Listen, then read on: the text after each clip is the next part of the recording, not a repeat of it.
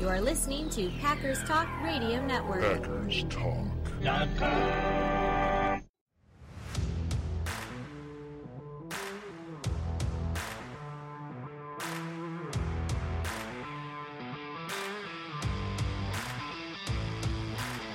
You're listening to No Huddle Radio on the Packers Talk Radio Network, your home for in depth and thoughtful Packers analysis.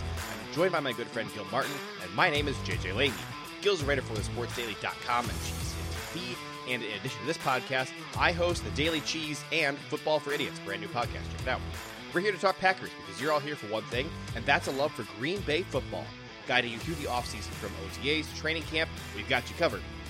If you have a question you'd like us to answer for you on the show, hit us up on Twitter at JJ Leahy or at Packers, or you can email us at asknohuddle at gmail.com. Gil, before we jump into our hot topic of the day, which we interrupted so we could start recording because we were just off on such a tear. Oh, such a great conversation. I hope we can get right back into it. Before we do that, I do have to report on our poll, our poll results from last week's uh, debate. This was Uh-oh. pain, painful.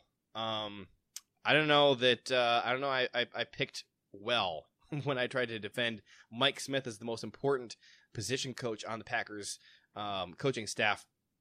And listen, I was arguing from the heart. I really believed it, but the listeners did not buy it. They sided All with you seventy six point five percent with Adam Stenavich. So Wow. you kicked my butt.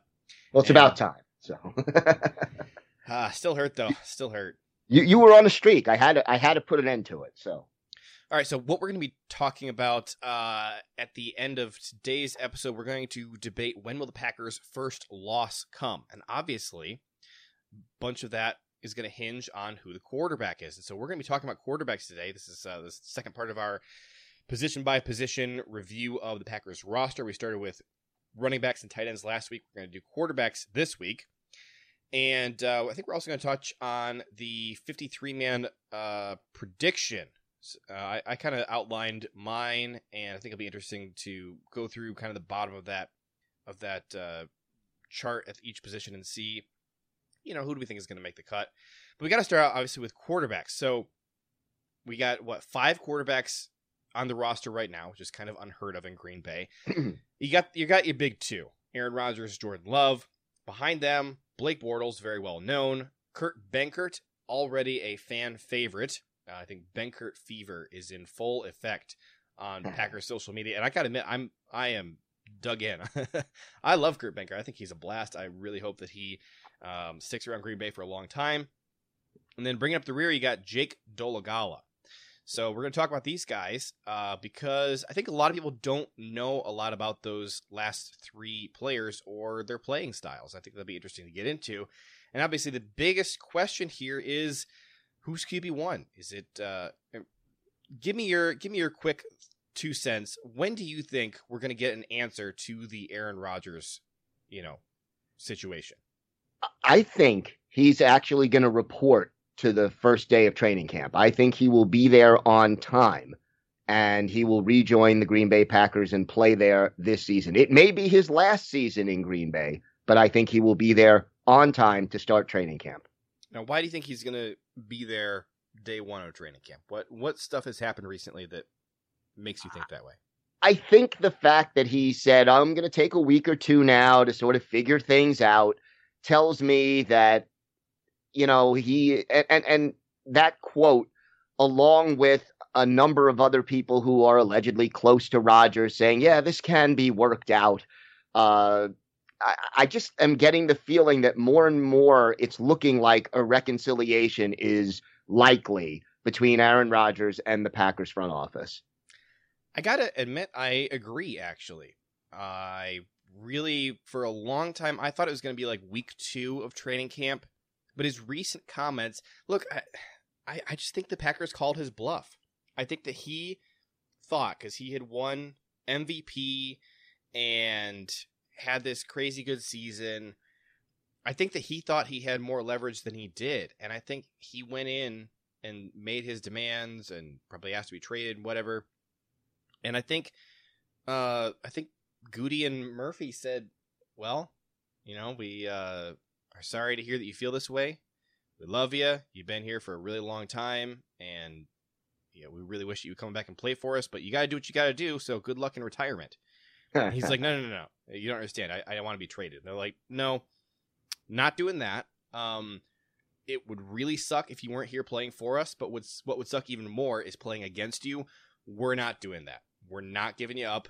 Um, you will have a home here as long as you want to play here. We'd love to have you come lead our team to a Super Bowl this year. We think we're really close. We definitely think you are the key to making that tick, but we are not going to play against you. That's idiotic on our part. We would not survive that. Absolutely no way in the world are we trading you this year. Mm-hmm. So I, I think that, you know, he was probably mad. I think he's stewed about it for a really long time. But, you know, he went down to Hawaii, had himself a nice good time. He's been going all over the country doing cool stuff, enjoying time with his fiance. I think he's had time to cool off and recognize look, if I want to play football this year, I only got one team that I can play for. And it's a team that really could make it to the Super Bowl. They probably have the single best roster in the league. It's an offense that I really like. Defense looks like it's probably going to get better. They might have some growing pains along the way, but they look like they're going to be a lot better than they were. Uh, I like the new rookies that they brought in. I just think that uh, his recent comments, you know, at the celebrity golf thing where he's talking to Tom Brady and said, "Hey, look, I, you know, I never said I hate my boss, whatever," and saying, "Yeah, I'm going to take a couple weeks and get this figured out." I think you're right. I, I think that uh, he was really dug in, and I think he realized he doesn't have a ton of options anymore.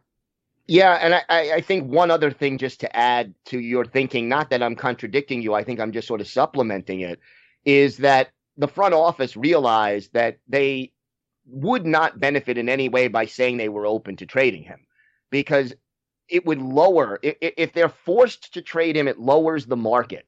And if they end up having to trade him they are better off saying we're not going to do it we're not going to do it. But if you bowl us over with an offer maybe maybe you could you know convince us to do it. So i i, I think you know they put pressure on Rodgers and put uh, pressure on other teams to drive the market up by refusing to trade him, at least publicly. And I think that was a smart move by the front office of the Green Bay Packers. I guess I guess that does make a lot of sense. I also I, I, I said you know so obviously the Rodgers news broke on draft day, and I think I said on draft day and repeated it the following day. If you want to trade Rodgers, you have to do it before the draft happens, or you got to wait till next year because I just don't think that number one, the market isn't there for him anymore. Look, the the Jets have Zach Wilson. I'm not convinced he's going to, you know, well, I guess that's not really relevant for the Packers talk, but the Jets have Zach Wilson. The 49ers went out and got Trey Lance. Those are two teams that I think would have, not that the Packers would ever have traded him to the 49ers, but those are two teams that would have really wanted Rodgers. They don't have a need for that anymore, and they don't have anything they can pay the Packers with anymore. I don't think that I, I don't think that anybody out there can actually pay what the Packers feel Rodgers is worth, even if they were interested in moving on from him right now. I think I, I still think that it is likely that they are going to be considering moving on from him after this season. But even if they were willing to move on from him right now, I think that whoever is buying is getting Rodgers at a big discount because the market is too, you know, there's no market for him right now just because nobody can pay, nobody has the assets to give up what the Packers would actually want. If you're looking at other players, well, the Packers have to find a way to pay those players. Yeah, it, it it's definitely a problem. You're better off getting draft picks and maybe one, you know, player, whether that's a quarterback who can bridge between the departure of Rodgers and when Jordan Love is ready. Uh, but you want predominantly draft picks, so that helps the Packers cap situation, which after next season is really going to be tight. There's a lot of issues involved it is obviously cleaner to deal him after this season if they're going to deal him. And it also gives Jordan Love a full year of practice as QB2, some preseason games, a lot more reps, work with the coaches, and gets him ready if they have to move on from Rodgers. The, the odds of Love being ready in 2022 are significantly better than how ready he'd be if he has to start this year in September. And by the way, I think we're both really encouraged by what we have seen out of Love this offseason in terms of his growth from a year ago, wouldn't you say? Yeah, I mean, look, I take it with a grain of salt. We saw OTAs in June, no no pads, no contact, you know, all of that. But yes, I think he's definitely making progress And that's encouraging. Look, he is talented. There is even the people who said they don't like the pick don't deny his talent. The question is, how long would it take him to be ready and whether or not it was the right time to draft his potential successor, Aaron Rodgers' potential successor. But I don't think anybody out there is saying that Jordan Love doesn't have the potential to be a, a solid NFL starting quarterback someday. There are very few people who believe that prior to the draft. Let me ask you a question. And you and I talked about this a little bit before we started recording. Um, week one, let's say that Rodgers really doesn't show up. Uh, what do you think are the chances that Jordan Love does not start? That the Packers throw Blake Bortles out there week one instead? What do you think are the chances of that? And if they did, what are the reasons? Well, the the obvious reason would be injury, but to if you take that out of the equation, the reason would be that Jordan Love in training camp and in preseason, he he's not shaky. He's downright dreadful. I mean, he just we're, we're talking hypothetically. We're not saying right. we're is, talking yeah. hypothetically. You, Right. So the only way to me that Blake Bortles starts is either by injury or Jordan Love proves not even like it, it wouldn't even be like he was shaky. He has to be so not ready for prime time that it's obvious to even someone who knows nothing about football that he's not the answer this year at quarterback. He would have to really be terrible. And I don't think that's going to happen. Now, if he stumbles, you know, for the first two or three or four games and and and he's struggling, maybe to try to salvage the season, then you make a move. But to me, opening day, if there is no Aaron Rodgers on the roster, Jordan Love is, I would say, 85% likely to be the starting quarterback if he's healthy. Yeah, And we're going to get a very clear answer, I think, to um, whether or not he's terrible in those three preseason games. Right. Now, Blake Bortles is an interesting guy to talk about because whether or not Rodgers is back, I think you're still really interested in knowing what you have in Bortles. Because I think that it's not at all hard to imagine, especially at, at Rodgers' age, that you could be looking at a situation where you're hoping that you have a guy who can come in like Nick Foles did for the Eagles and finish out a year strong because of injury to your starting quarterback. Now, Bortles has an interesting history, and I, I think everybody, for the most part, is aware of this, but let's just remind ourselves. Not only did he work with Nathaniel Hackett, our offensive coordinator, back in Jacksonville to mm, less than stellar results, but not only does he have that familiarity there with Hackett, um, he also went and played in this same kind of offense for Sean McVay. He was the backup uh, last year to Jared Goff. And something interesting about Blake Bortles, um, one of the this is not going to thrill people. It didn't thrill me, but one of the uh, comps that you would see um, from analysts in the draft who were not real high on Jordan Love was Blake Bortles. and, and I, I think you can see some of the similarities there. You gotta, you have to look at Love's college career with some perspective of they were down a lot against better teams in 2019. I think that LSU game is kind of the one that most people have seen, and Love looked pretty dreadful in that. But he's also he's playing hero ball. He's throwing up all these 50-50 balls because they're down, you know, 20, 30 points. And what's it matter? You know you're gonna lose, and the only chance you're gonna win is through some freak heroics. And he's putting up these, you know, balls that look. You put up a 50-50 ball to Siaosi Mariner, the uh, the uh, Utah's wide, wide receiver, up against LSU's cornerbacks. It's gonna get intercepted. That talent uh, deficit is just not even fair. right. And, he, and that wouldn't be the case in Green Bay. If you're throwing to Davante Adams, Sure. that's not the same kind of a matchup that you would have as you had at Utah State versus LSU. There's another comparison between the two guys that I think is um, not being thought about a lot, and that is Bortles actually is he's got some um, uh, what do you call it? He he can run a bit. What's the word I'm looking for? Mobility. Mobility. Thank you. He's got some mobility to him, and you don't think about that with Bortles very much, but he's he's kind of squirrely in that pocket. And I think you look at Jordan Love. He's not a runner in the way that uh, Lamar Jackson is, in the way that Russell Wilson is, but I think he's you know, he can scramble around the way that Aaron Rodgers and Pat Mahomes can, where they can still hurt you. You don't want to overlook what their feet can do if you take away all their throwing options. And I think Blake Bortles has some of that as well.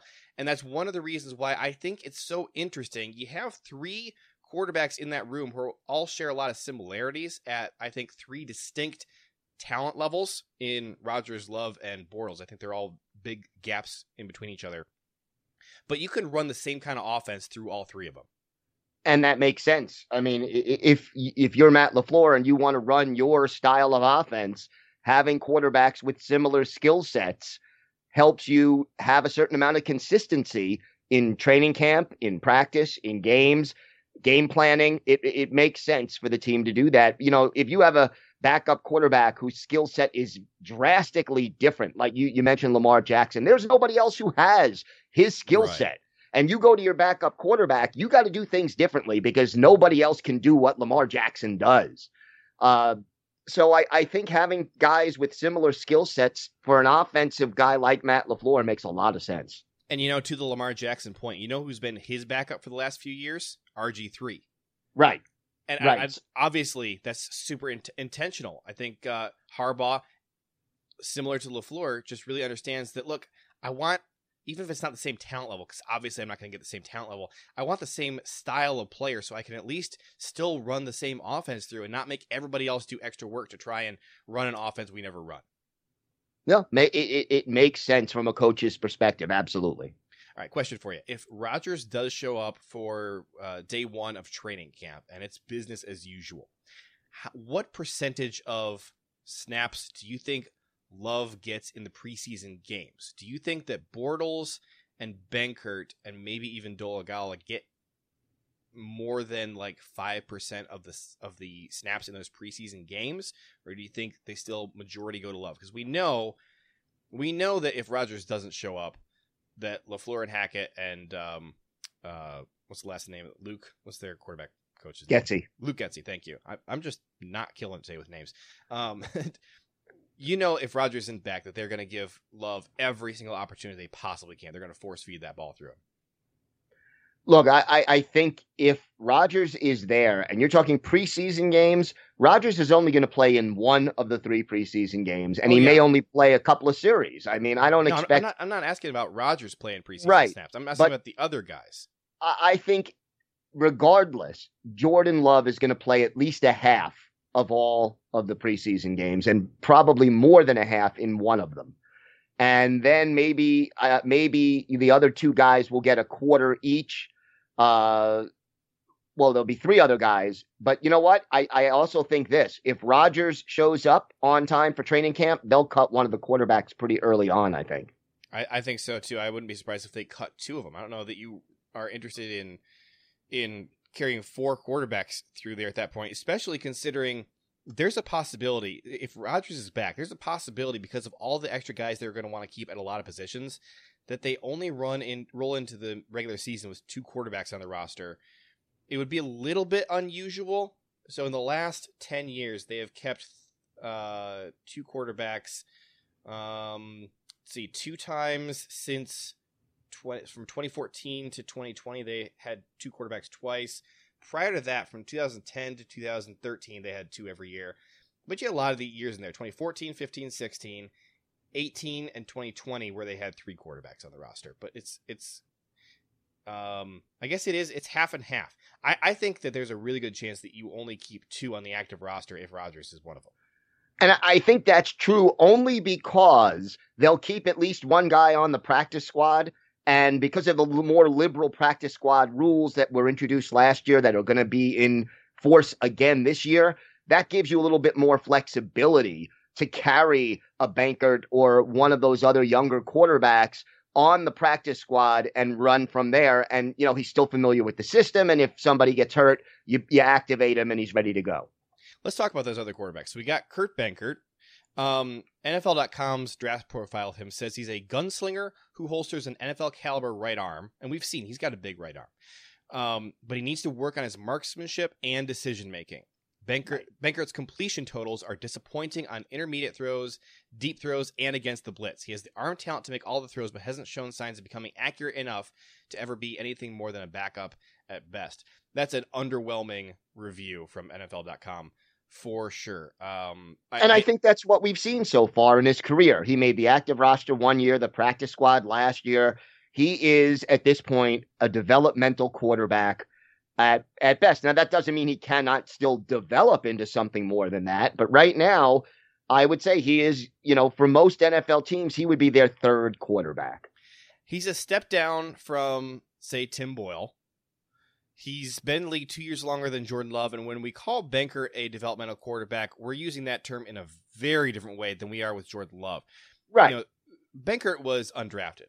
Jordan Love was a first round pick. When we say Love is a developmental quarterback, we mean there are there were some serious flaws in his game coming out, and if you put him uh, under the correct tutelage and give him some time to develop, you think he can develop into one of the top quarterbacks in in, or, or you think he can develop into a very capable starter, and his ceiling, the talent ceiling he has, clearly puts him up on you know the the the, the tier to maybe hit like Justin Herbert level uh, success.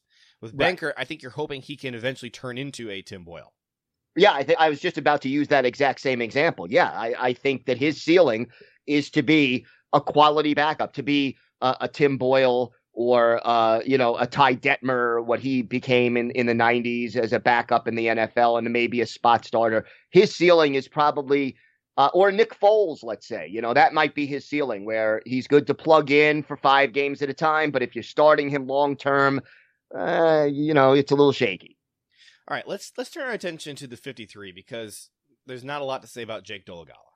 No, and, and we're running out of time here. I think this is going to be a more interesting conversation. So at quarterback, here's here's the question: Do we want to reserve three quarterback spots on this 53 man roster or two? Uh I'm gonna say they go with three. I, I'm I'm saying three as well. I think if Rodgers is back, I think uh, there's a chance you still keep Bortles and try and put Benkert on the practice squad. Yeah, I, would say that's the most likely outcome. I think Jake Dolegala is cut after the first preseason game. Uh, maybe even sooner if Rodgers is back on day one. All right, running back. Aaron Jones and AJ Dillon, their jobs are obviously safe. I think I think for a lot of these, we're not really going to talk about the guys who are for sure locks. Right. For running back number three, my prediction is I think that job is going to be won by Patrick Taylor. I think he's just the most complete running back. I think he has shown he is a very capable blocker, uh, a great downhill runner. He um, can really uh, be dangerous in the receiving game. Patrick Taylor, to me, you got to remember at one point, Memphis had five NFL running backs in their room at, at one time. And I think uh, writers at that point who were analyzing that running back room said that Patrick Taylor was the best guy of the bunch. Uh, unfortunately, he has dealt with just a lot of injuries. He's uh, messed up his foot, has not been able to get back on the field since then. Uh, but I, I, think that Patrick Taylor has a lot of similarities to Jamaal Williams. I think he's Jamaal is kind of one of the first guys that I think of when I'm looking at the skill set that Patrick Taylor has and what he's done in the past. Um, Kylin Hill, I think, really was drafted with the intention of having him contribute on special teams. Uh, Gutey even uh, hinted at that. And I would like to see the Packers keep four running backs, but I just don't know that they have room to do that. So Kylin Hill to me, I think projects as maybe a practice squad guy because I don't think that there's a role for him on the offense right now until he learns to pass block, which he's terrible at, and learns to uh, contribute in the in the receiving game. See, I think you're right about Patrick Taylor probably being uh, having the most potential this year to be the third down mm-hmm. back, to be the receiver out of the backfield.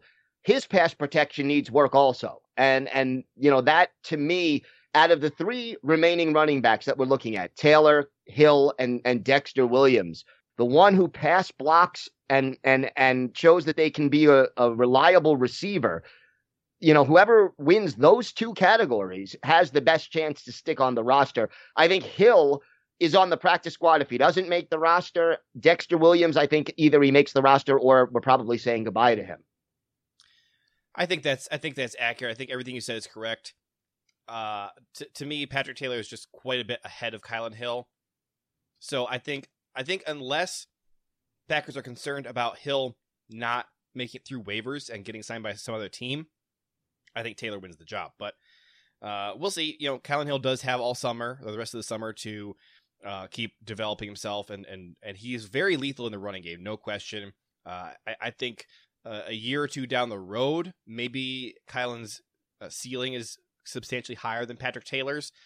I'm just nervous that you know we've seen from other running backs who could only contribute in the running game and were fantastic runners that they did not get on the field at all because Matt LaFleur is so adamant that you have to be um, able to do those other things as well in order to earn snaps. So so that I think I think I'm only reserving three running back spots on this roster because there's so many other needs. I'd like to keep four because I think Taylor and Hill are are both um, valuable people to keep on there. But but the other thing is on special teams, I think you have other guys who really can contribute and make up for the Kylin Hill factor. I think we've already heard that Amari Rogers is supposed to be the uh, primary returner on special teams. So unless something happens to him, I think that makes Kylin Hill a little bit more expendable. We'll see. I, I, you know, I like Taylor. I think he's the best receiver out of the three. The whole key is going to be pass protection because regardless of whether it's Rodgers or Love, you know, they need time to throw. And the one who can pass protect the best is going to have a big leg up. At wide receiver, the average over the last 10 years is not even six. It's actually 5.6. So I don't see them keeping seven. They have kept seven one year. That was in 2016. And then they kept eight in 2018. Uh, but we all know how that number, went. usually the number is five and occasionally a six. And I think looking at the guys you have in that room, you got to keep six because the talent. Look, as much as people like to dog the Packers wide receivers, this is a stacked room this year. You got four guys right at the top who I think are locks. I think they would have to be really injured in order to not be on the roster week one. Davante, MVS, Lazard, and Amari Rogers. He was a third round pick. So behind them, I think you have two more wide receiver roster spots to give.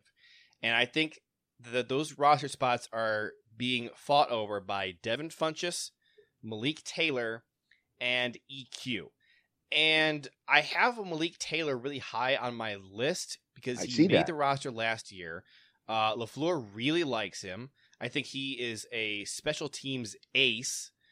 However, we have more guys. Again, we have more guys who can contribute on special teams. And I think maybe at the end of this, I'll I'll go through the list and point out guys who I think all have a shot at making the roster just because of their special teams contributions. And I think hearing all those guys listed together, you'll go, okay, um, yeah, it's definitely valid, but probably only for a couple of them because not all of these guys are going to make the roster just for the special teams contributions. So I think those three guys are all battling out for probably two roster spots. And behind them, I think there's one other guy worth really mentioning, and that's Juwann Winfree. Sounds mm-hmm. like he's having a fantastic offseason. I think, and I'm not sure if he has any practice squad eligibility remaining. I think he does. I uh, think so. I think he's going to end up on the practice squad. I don't think he can beat out uh, Devin Funchess and EQ and Malik Taylor for roster spot number six. Um, I, I, but it sounds like he's a guy that they really like. You know, they did give him a shot. They called him up from the practice squad last year. I think he played in the 49ers game. Did pretty well. I think he caught like one pass. Um, but he has always impressed in practices. Yeah, I think Winfree is an up and comer, and and you know he I think is it's, it's him or Malik Taylor. I think for one of those final spots, if I had to uh, to judge it. And right now, I think they're they're at least talking Winfrey up to the media. I'll say that much. I think I think I would be surprised if Funchess does not make the roster. Me too. So let's pencil him in. I think you're looking. You have five guys who we have pretty much inked in, and you got one more remaining roster spot for either Malik Taylor, EQ, or maybe Juwann Winfree. And I I don't think anybody else has a shot at that sixth spot. And I think EQ maybe is on the outside looking in behind those other two guys just because he hasn't shown anything in forever. And I think the one thing he has going for him which he has cashed in on a lot over the last three years, is that he was a sixth round draft pick, or was he a fifth round or a sixth round? I think it was a sixth. I believe it's sixth. Yeah, yeah. And that does count for something, but he's also cashed that chip in quite a few times now. And I think we were all pretty un- underwhelmed with what he put on the field last year. Yeah, and he's got to stay healthy. I think injuries have slowed him down and hurt his development. Uh, this is sort of the make or break year for EQ. If he if he doesn't show it now, he he'll be done in Green Bay if he doesn't have a good training camp, and whether he'll hook on with another team, that that oh, don't that'll worry, be a the challenge. Lions will sign. The Lions, Lions will always sign. Any ex Packer, right? Especially a skill player. Well, okay, here's something about wide receiver six. This is true about every wide receiver six. They have to contribute on special teams. Yes. Malik Taylor is a special teams ace. I think you look at Taylor versus EQ. Look, I like Juwann Winfree, but I think when you're looking at what what guys can do on special teams, I don't think he's in the same tier physically as Taylor and EQ. These guys are huge and really fast, and that goes a long way. They're both really good blockers. I think Malik Taylor is a slightly better blocker than EQ, but they're both good. EQ is just a physical freak. And He's got the size. He ah. he has got the size. But then here's the thing.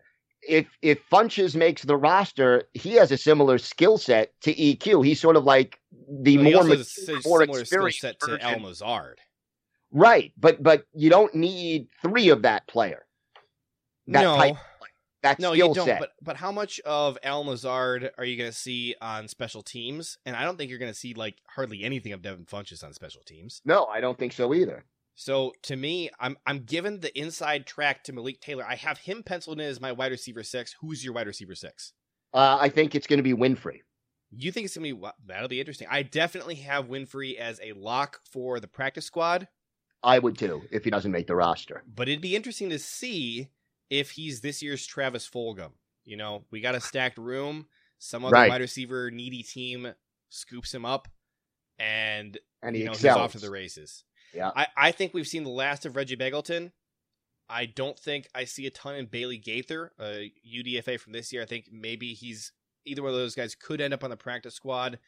Uh, I don't see anything from Chris Blair, and I'm shocked that DeAndre Thompkins is still on the team. I don't think DeAndre Thompkins brings anything to the conversation. I almost don't even have him on my 90 man roster, but technically he is on there. I, I don't I, look. He's a long shot, no question about it. I don't want to disparage his talent, but yeah, he's a long shot. He and Blair, I think, are long shots to make the team.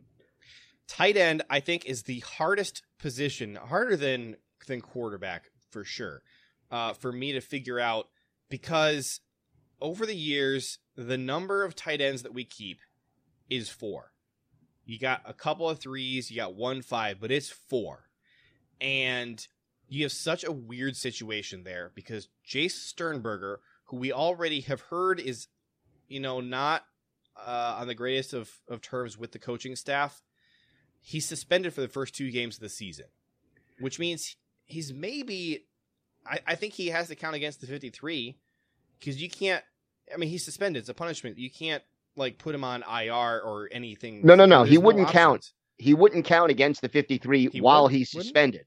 He would not. I think you have to keep him on the 53 when you make your first cuts, but then I, I, I'm pretty sure he doesn't count against the 53 for those two games. And I'll say this the Sternberger suspension leads me to believe there's two factors that lead me to believe they keep five tight ends. I also year. think they keep five, but it's it's tough because you got to take a position from somewhere.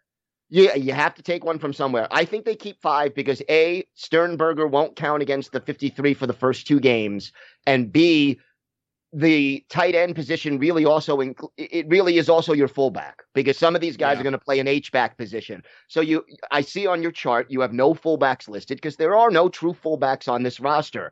But one of the tight ends is really going to be or- or- right, is really going to be an H back slash fullback. Yeah. And that's why I think we keep five from this room. Yeah, so we know that the Packers have three distinct tight end roles. We talked about this last week. I'll just refresh it. We have the Y tight end. That would be Marcedes Lewis. They are used uh, in the blocking game and very short passing game. Then you have what they call their dual tight end. Just think Robert Tonyan, Jimmy Graham, Jay Sternberger. That's their dual. He's uh, definitely a blocker, uh, but use a lot in the receiving game, especially in the red zone. Uh, and then you have that H back, which the Packers call their F, and that would be Josiah DeGuara and Dominique Dafney. And Dafney is that guy that we're talking about. You know, week one and week two, you can't have Jay Sternberg because he's suspended by the NFL. So you have three tight ends: Robert Tonyan, Marcedes Lewis, and Josiah DeGuara, and you need uh you need Dominique Dafney in there as well. I think. I Yeah. think they're going to keep five tight ends, but here, so here's something interesting because the very next position we're going to be talking about is offensive line, and there you got David Bakhtiari is probably starting the year off on IR. Now he's going to have to be on the initial 53, but then they can immediately put him on IR if he's not ready to play. Or he could start the season on the pup list. You know, I thought about that, and so I went and refreshed myself on the pup rules. You want to hear them? They're they're Yeah. not very nice. No, they're not. No, they're not. okay, so uh, I thought about it, uh, and somebody on on Twitter, uh, Katie, brought it up, and we had a good little talk about it, and then um, we both determined, you know what?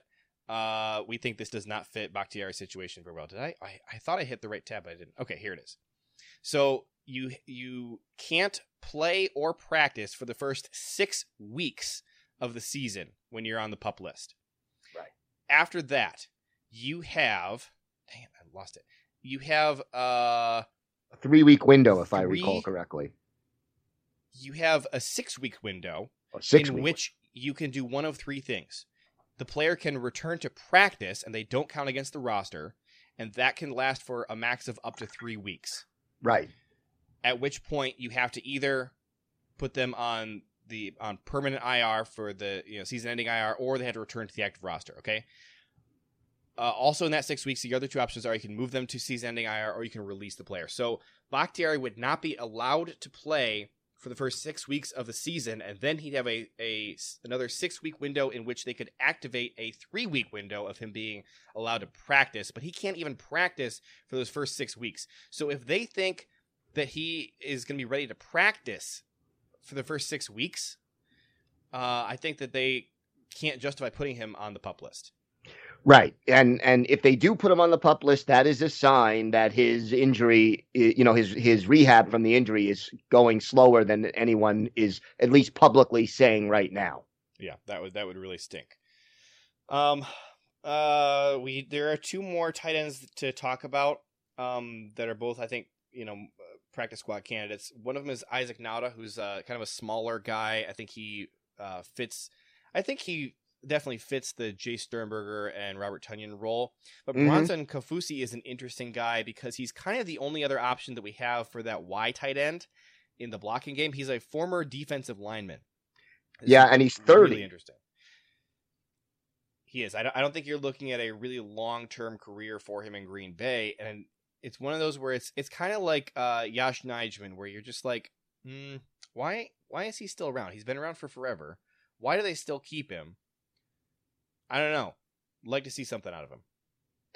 Yeah, it'd be interesting. I mean, he he's a converted defensive lineman, moves to tight end. Uh, the Jets did that last year. This isn't something the Packers are just doing Mhm. out of the blue.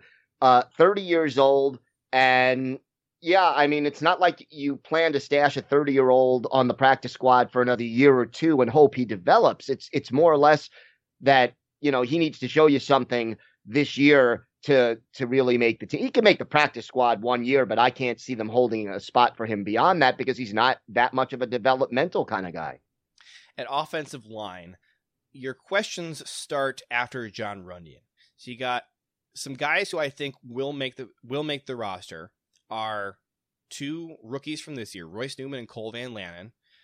More questions about Cole Van Lanen than Royce Newman. I think Royce Newman certainly makes the roster. Mm-hmm.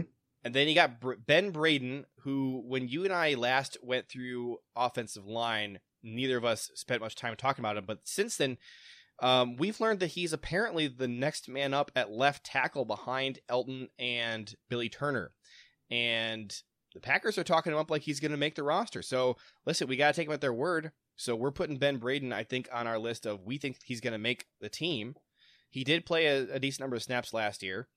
Simon Stepaniak, I think, is another guy that I'm giving a spot to, but if not, then he's definitely a practice squad guy. Yep. Lucas Patrick is the big question because I don't know that what what the Packers I think really need is some more depth at uh the the two tackle positions and probably at center. I don't think you need any more right guards. We have a lot of right guards. And although Lucas Patrick certainly can play center, he does not excel at it. And I think we have two guys ahead of him that are substantially better centers. And the biggest thing with Lucas Patrick is he's one of the few guys left on the team that you could cut and save some money. He's only got $118,000 in dead cap cap and you free up almost 2 million. It's like 1.975 million dollars by moving on from Lucas Patrick. I think on my chart he's the only guy that I listed as a cap casualty. It could happen. Uh, they like versatility, but right now there is a lot of depth and versatility depth. at interior uh, you know, guard slash center. You got a lot of guys there who can fit the bill. Uh, you know, Runyan can play tackle and guard. Newman can play both. Van Lan- Lanen mm-hmm. uh, can play both. Braden can play guard or tackle. Uh, but then, you know, and Elgton Jenkins can play center. So you got a lot of uh, a, a, lot of different possibilities out there uh, to mix and match. So you know, Lucas Patrick, it, it, if they do need to save a couple of bucks, it's possible. I think they'll keep him around one more year, but we'll see. Offensive line, I went ahead and gave another spot to. So typically, they the average is 8.6 offensive linemen over the years. They have had just two years in the last decade where they kept 10 offensive linemen. One was 2010, one was 2017. Every other year, it's almost always nine once in a great while it's eight, and then bizarrely in 2012 they kept seven. I think they're keeping 10 the, this year, and I think you have to, unless you feel like Bakhtiari is starting and is at 100% in week one. I think you have to keep 10 offensive linemen in any other scenario. I think so too. I, I think that injury definitely affects the way they go about crafting this line. Mm-hmm. I think so too. And I think that Bakhtiari's injury, I think that his injury costs somebody else on the roster, not at offensive line, their job. I think that it maybe costs uh, running back number four a job, maybe uh, Jace or Dafney. I don't see a lot of other positions on the roster that you can take a guy away from. You, you, basically, your options are quarterback, running back, wide receiver, maybe tight end, or I would say the only other spot is outside linebacker. And we're actually keeping um, less than the average number of wide receivers on this 53. We have for outside linebacker, Rashan and Za'Darius obviously are going to make it. Preston's going to be there. Behind them, you got there's only four other guys on the roster. Three of them I think are all duking it out for uh, outside linebacker number four. You got Tipa Galeai, and something he's got going for him besides being a really good player is he's really lean and small. And what we keep hearing is that that is the kind of outside linebacker that Joe Barry really likes. So I think, you know, maybe that's his in on the roster. But Randy Ramsey uh, looked really good in preseason last year. Um, have to see how he looks this year. He did play a little bit in the regular season last year, did not get a lot of snaps. Uh, same thing with Jonathan Garvin. The difference between those two guys is that Garvin played the most snaps in week eight and nine, and then after that he was inactive the entire year, and this wasn't an injury thing. Whereas right. Randy Ramsey didn't play a lot in the first couple of weeks, and then after that he still played a small handful of snaps every single game for the whole year, right up to the very end. For that reason, I have Ramsey substantially ahead of Garvin, and I'd probably give the edge to Tipa Galeai if he can stay healthy, and that's a big if. That's a big if, and I think I think injury will affect the last uh, player who gets selected on this list. Uh, let's look at D line. Very related. Kenny Kingsley, obviously going to be there. Dean Lowry sure seems like he's going to be there. They restructured his contract, so you really can't move on from him, even though we thought possibly they might. TJ Slaton, I don't know what, what kind of a role he's going to have in his rookie season, but I can tell you he's going to have a roster spot. I think uh, typically they keep 5.6 D linemen on the roster. Well, for the last few years, it has been so thin. Last year, when they put the 53 together, I think every single guy on the roster made it because I think they only had um, five D linemen on the roster. I don't think anybody uh, didn't make the cut. I don't know why they feel so comfortable flying so close to the sun on D line. In fact, last year they brought in Billy Price and Anthony Rush in the middle of the season. They both, um, well, Billy Price played quite a few snaps. He was very, very good. Anthony Right. Rush played like a snap, I think.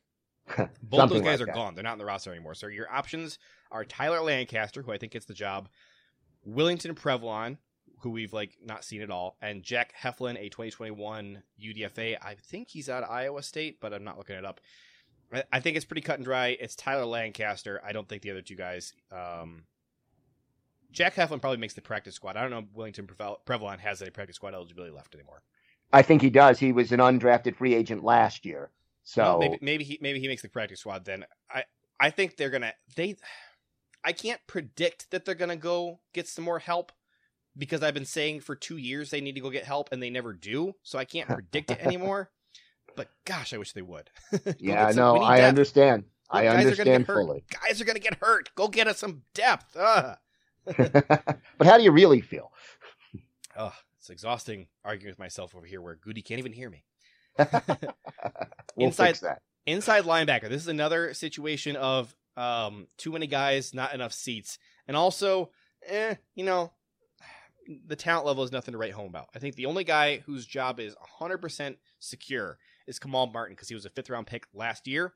I think as you, it's almost a lock that Krys Barnes and Devondre Campbell make it, uh, but. I wouldn't say they are as secure as Kamal Martin is. I think Kamal Martin could like do anything; he'd still make the roster. But Krys Barnes and Devondre Campbell are going to be there. I think those two guys are probably going to be your starters. I think Kamal Martin is somebody they're going to keep hanging on to developmentally, and they want to turn him into a freak because he has that within him. I think at inside linebacker, you also have look, Ty Summers continues to impress, you know, in OTAs and in the preseason and all the practices and stuff. That's always where he's been good. And then when you get to the actual regular season, you can't really count on him for much. Do you think Ty Summers makes the roster, or or does he get beat out by Isaiah McDuffie? And also, what do you do with Oren Burks? Well, the whole thing about Burks and Summers, if they make the, I think one of them will make the roster predominantly because of special teams. That is where they excel. Uh, Summers to me has the edge over Burks only because I think he has a little bit more upside with one less season under his belt. But overall, uh, it, it, it's going to be a tough situation. McDuffie is a practice squad candidate if he doesn't make the roster. And again, special teams will probably be if if McDuffie shows in training camp and in preseason that he's good to go on special teams, that makes it easier to let go of Oren Burks. Yeah, I think I'm giving personally, I'm giving the nod to McDuffie over Summers and Burks. Uh, but you never know. I, I, I think I think McDuffie the job might be McDuffie's to lose because he's a draft pick from this year. He might have to really stink it up in training camp. Uh, I don't know that Ty Summers or Oren Burks could win the job necessarily, but I think McDuffie could certainly lose it. That that's my personal stance. I don't feel super strongly on it. Sounds like you and I disagree a little bit on that, and I'm okay with it because inside linebacker number four is kind of a messy spot, anyways, and definitely has a lot more to do with special teams than anything else. Yeah, I'd agree with that. Okay, you got uh, cornerback. Cornerback is l- similar and different to inside linebacker in that you got a lot of talent in that room and probably not a lot of jobs to hand out. And I think you're cutting guys that you would really would like to hold on to. Jaire, Stokes, and Jean-Charles, I think, are all locks to make the 53 man roster. I think Kevin King and Chandon Sullivan are as close to locks as you can get without actually locking them in. I'm going to put them in that next tier down. And then you got, look, over the last 10 years, they have pretty much exclusively kept six cornerbacks on the roster every year. I think that's not going to be any different this year, even though they have a lot of depth in that room. So, cornerback number six, you got Josh Jackson, Kadar Hollman, Kabion Ento, and Stanford Samuels all vying for that sixth cornerback spot. If I was the defensive coordinator, I'm handing the job to Kabion Ento. I, I I'm just trying to read the tea leaves of Joe Barry though, and it, I think he, I think he is uh, buying into the Josh Jackson hype because of uh, his his his uh, draft pedigree, because of his athleticism. Sounds like Joe Barry really feels like he can turn Josh Jackson around. My prediction is Josh Jackson gets the job. I would give the job to Kabion Ento, and I've always been a Kadar Hollman fan as well. I like Ka'dar Hollman also. Uh, look, to me, the way that Joe Barry defense works and has been described to me, if Josh Jackson can't excel in this defense, he doesn't belong in the National Football League. Right. The, the, you know, this is a zone heavy defense. He's a zone heavy kind of a guy. So, you know, I would rather keep either Ento or Hollman, to be honest with you. Uh, out of all these guys on the list, to me, Josh Jackson, I, I'm losing patience with him, but I'd love for him to prove me wrong. And, you know, it, it just looks like this defense is tailor made for his skill set, but he has to go out and prove that he can do it. And so far, he really hasn't. One more, and that's safety. All right, Darnell and Amos, they're locks. I think Vernon Scott gets a roster spot this year. Uh, they the average number of safeties they keep is four and a half, but we've already given jobs away from other positions this year. I think I think uh, we can't afford to keep five safeties. So the question is, do you give safety spot number four to Henry Black, Will Redmond, uh, 2021 undrafted free agent Christian Uphoff, or do you consider Innis Gaines? My answer, I think, is probably Henry Black, but there's a really good special teams case to be made for Will Redmond. Yeah, that's that's the difference. I think Black has more upside as a safety in the defense, but uh, Redmond is probably one of their best, if not their best, special teams coverage guy, and I think he sticks around one more year. All right. Uh, only other note to say about the roster is I think Hunter Bradley's going to lose his job. I think he's too expensive without being. I don't think he gives you any value above replacement, and he's significantly more expensive than your average long snapper. Uh, I do, I think J.K. Scott and Mason Crosby come back. I'm not worried about them losing their jobs. But I did mention I want to go through and just point out the guys that we keep saying, oh, yeah, but, you know, special teams, special teams. All right. Uh, Christian Uphoff Henry Black and Will Redmond. Those guys are all tossed around all the time as you know. Well, their special teams contributions will be awesome. Vernon mm-hmm. Scott, Vernon Scott ha- has been a special teams ace for us, no question. Yes. Josh Josh Jackson and Chandon Sullivan play substantial snaps on special teams already, as does Ka'dar Hollman. Stanford Samuels did. Uh, you had Delontae Scott and Jonathan Garvin and Ramsey, Randy Ramsey were all on special teams last year. Oren Burks and Ty Summers play a stupid amount of special teams, and part of why it's stupid is because they're not that great on it. um, you got, uh, I mean, don't forget, you know, you got to have big guys up front, you know, blocking for uh, for punting and and uh, right. Run Runyan did a lot of that last year. Runyan did a lot of that. Lucas Patrick did a lot of that actually. Mm-hmm. Um, mm-hmm. That I think that was look. Lucas Patrick was phenomenal, and we talked uh, to great lengths last year about how much of a step back special teams took um, on on kicking field goals and extra points when they had to. I forget who the injury was to. Maybe it was because of Bakhtiari, but Lucas Patrick had a bigger role on offense, and so they weren't using him on special teams anymore. And Tyler Lancaster was filling in for Lucas Patrick, and he was not. And it was good. a disaster. Yeah, horrible. Yeah. So Lucas Patrick, big special teams contributor. Tyler Lancaster, special teams contributor. Um, you have uh, a handful of other offensive and defensive linemen that always fill in, but we're we're looking more at those guys that you would say like, oh well, you know, you'd keep Malik Taylor because of special teams. All right, Dominique Dafney got a role on offense because of special teams. I think he's still going to be a special teams guy this year. Uh, Juwann Winfree a little bit. He had Malik Taylor and EQ uh, played substantial snaps on special teams. He had Tyler Ervin last year. I think this year you're trying to make that argument for Kylin Hill, Dexter Williams, Patrick Taylor. So my point is, yeah, all these guys you can say, well, I think we'll keep them because of special teams. But the problem is you can't say that about everybody. So I think they need to also bring something else, or you can't have somebody else with a similar skill set to them that could replace them on special teams. That's the only point I'm trying to make. Yeah, and it, it obviously complicates things. And and look, injuries will decide some of these things. Uh, you know, there will be players that will get crossed off the list because they are not available, and uh, that's always sort of the wild card in all of this. Well, listen, we are way over time today because this was a fascinating subject. I I had a blast talking about both quarterback and the 53. We got to uh, do our debate and get out of here. So let's take a look at the uh, schedule for this week and uh, I, I am not used to picking first. Usually you get to pick first because I kick your butt the previous week, but you know this week it, Revenge is sweet. All right, look looking at the regular season, I think we're going to take care of business week one against the Saints. I think they're too much of a mess. Maybe again, you say We're What's that? assuming Aaron Rodgers starts week one, correct? absolutely that that Okay. if Rodgers is not the starter, you got to throw everything we're saying out the window because it's a totally different ballgame. I think we take care of business week one against the Saints. I think they're a mess. I don't. I don't think they're going to pull it off. Week two, the Lions are going to be one of the worst teams in the league.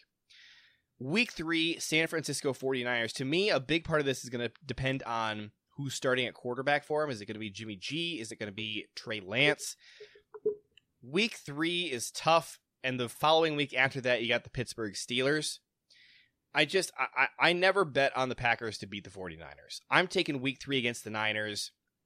We have such a long bad history of brutal losses against the Niners. And yeah, we stomped them last year, but they didn't have like any of their starters. And if Trey Lance is the starter, I just I can't shake yeah, you know, those mobile quarterbacks give me so much PTSD against the Packers, yeah. especially when they wear a 49ers jersey. Uh this could be a kind of an ugly loss, could be a close loss. I just I think looking at the first several weeks of the year, if they don't lose this game, I'm not sure when they lose it because they got kind of an easy gambit after that. Now, I will point out later on the year, we do play the Arizona Cardinals. So maybe there's a silver lining to this.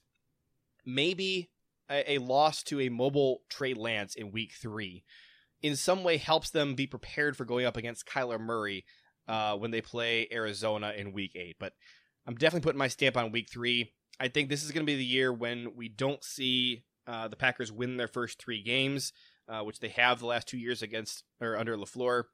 Week three to me, uh, I'm, I'm going to be dreading that. I will watch it because I have to because of the podcast, but it's not one I'm going to be looking forward to. I I think it goes a week later than that. I think week four against the Steelers is where we end up losing our first game. I know it's at home and we don't lose often at home, but I think, you know, we'll be coming off the national television game against San Francisco the week before. And I, I just get the feeling that, you know, Big Ben will have just enough in him and that Pittsburgh defense is pretty tough. So uh, I, I think that that's where we lose our first game. I, I can understand that for sure. I, I do really question what that offense is going to be able to do, even though they have a fantastic defense. Yeah, they're bringing in Najee Harris to hopefully reinvigorate the run game. I, I just don't know that Big Ben has it in him. And like you said, it is at home. I think that home field advantage against the Steelers, and, and I, I think that they, you know, look, we beat him in the Super Bowl, and that shouldn't impact things, but psychology comes into play a lot in football. I think going into Green Bay is going to be very intimidating for them. And and similarly, I think marching into Levi Stadium for like the fourth time in the last uh, four years, ugh, which is just It'll- ridiculous. It's it's It'll it's feel like home. I feel like prison, more like it. I, I don't know why we always have to go out to San Francisco. Let him come here for once. Jeez. yeah, it'd be nice. It would All be nice. Time for you guys to weigh in. Uh, and and also, uh, we have a listener survey that we want you to fill out as well. Thank you to uh, everybody who did fill that out last week. We want more responses because we are contemplating some big changes to the format of the show, and so we want you guys to weigh in and help us make those decisions. What stuff do you like? What do you not like? Uh, we got some got some uh, pretty clear feedback last week from the people who did who did respond about what segments they do and don't like. So everybody else who has not yet weighed in, um, you know, changes changes are, are probably coming for a year or two of the of the uh, No Huddle Radio podcast, and we want to make sure that we are putting together uh, exactly what you're interested in hearing. So very important, and and we do super appreciate everybody for um, helping us out with that. Link is in the in the show notes. Uh, you can go to uh, uh, PackersTalk.com and click on the most recent episode of No Huddle Radio, and you're going to find a link to it uh, right there. And you can also go to dailycheese.news slash survey for the No Huddle Radio listener survey. And go to Twitter and uh, vote on the poll for this week's debate. Go check out at JJ Leahy and at Gil Packers. We're both going to pin the polls at the top of our profiles and help us figure out, uh, you know, which which of us do you think won this debate? That does it for today. We'll be right back here next week Follow us on Twitter. Uh, you can also send in questions to us at asknohuddle at gmail.com. Make sure you're subscribed to Packers Talk on iTunes, Google Play, Spotify, or wherever you get podcasts. Big thanks to PackersTalk.com for powering our show, and thank you for listening. Until next time, go Pack Go. Go, Pack, go. You are listening to Packers Talk Radio Network. Packers Talk.